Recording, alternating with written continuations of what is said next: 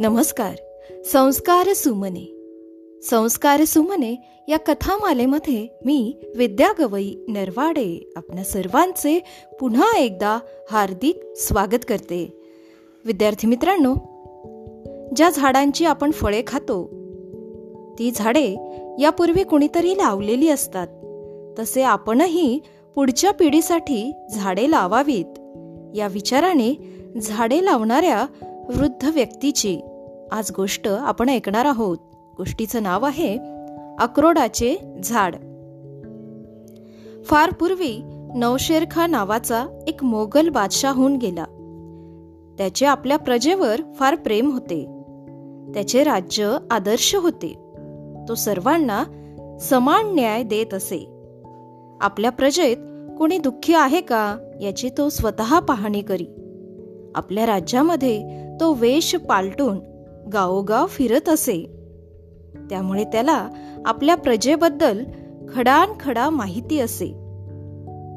सर्व प्रजाजन त्याच्यावर अत्यंत प्रेम करत होते. तो गरिबांना सढळ हाताने मदत करत होता. गरीब मजुरांना कसण्यासाठी जमीन देत होता. एकदा तो आपल्या प्रधानाला घेऊन राज्यामध्ये फिरण्यासाठी बाहेर पडला. चालत चालत तो एका बागेत आला. त्या बागेत एक अत्यंत वृद्ध माळी अक्रोडाच्या झाडाचे रोप लावत होता. बादशहाने त्याच्या कामाचे बराच वेळ निरीक्षण केले. रोप लावून झाल्यावर वृद्ध माळी त्या रोपाकडे शांतपणे पाहत बसला. तेव्हा बादशहाने त्या माळ्याला विचारले तू कोण आहेस? मी माळी आहे.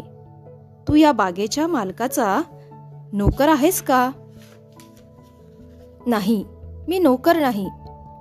हा बाग बगीचा तुझा आहे का? माझा आहे आणि नाही सुद्धा. म्हणजे मी नाही समजलो. त्याचं असं आहे हा बाग बगीचा माझ्या वाडवडिलांनी लावलेला आहे आणि मी त्याची मशागत करतो भूमातेची सेवा करतो. बादशाह हसला. पण तू हे कसलं रोप लावतो आहेस? हे अक्रोडाचं. अरे पण हे रोप मोठं केव्हा होणार? त्याला फळं केव्हा लागणार? तू जिवंत असताना तुला ती खायला मिळणार का? बादशाने त्याला हे तीन प्रश्न अशासाठी विचारले की अक्रोडाच्या झाडाला फळे येण्यास खूप वर्ष लागतात.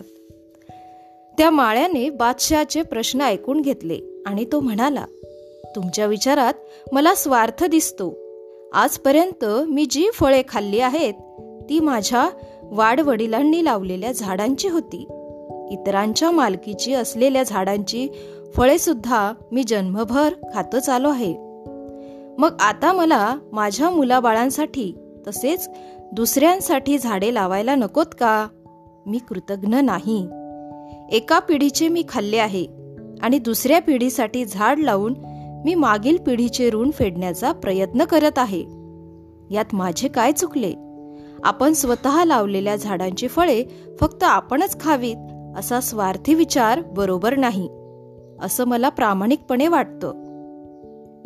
त्या वृद्धाचे ते मोलाचे उत्तर ऐकून बादशहाला फार आनंद झाला. त्याने त्या माळ्याला आपली खरी ओळख सांगितली आणि पुढील पिढीसाठी आपल्याला काय काय करता येईल याचा विचार करत बादशाह आणि प्रधान त्या ठिकाणावरून निघून गेले. विद्यार्थी मित्रांनो झाडे आपल्याला खूप काही देत असतात. वनस्पतींपासून आपल्याला फळे फुले मिळतात. झाडांचे इतरही उपयोग आहेत. व्यक्तिगत स्वार्थापलीकडे जाऊन सामूहिक हित जोपासले पाहिजे. हा नवीन विचार आपल्याला या कथेतून मिळतो. या ठिकाणी आपण थांबूया. उद्या पुन्हा भेटू एका नवीन गोष्टीसह. तोपर्यंत सुरक्षित रहा आणि मास्क लावा. माझा मास्क माझी जबाबदारी. धन्यवाद.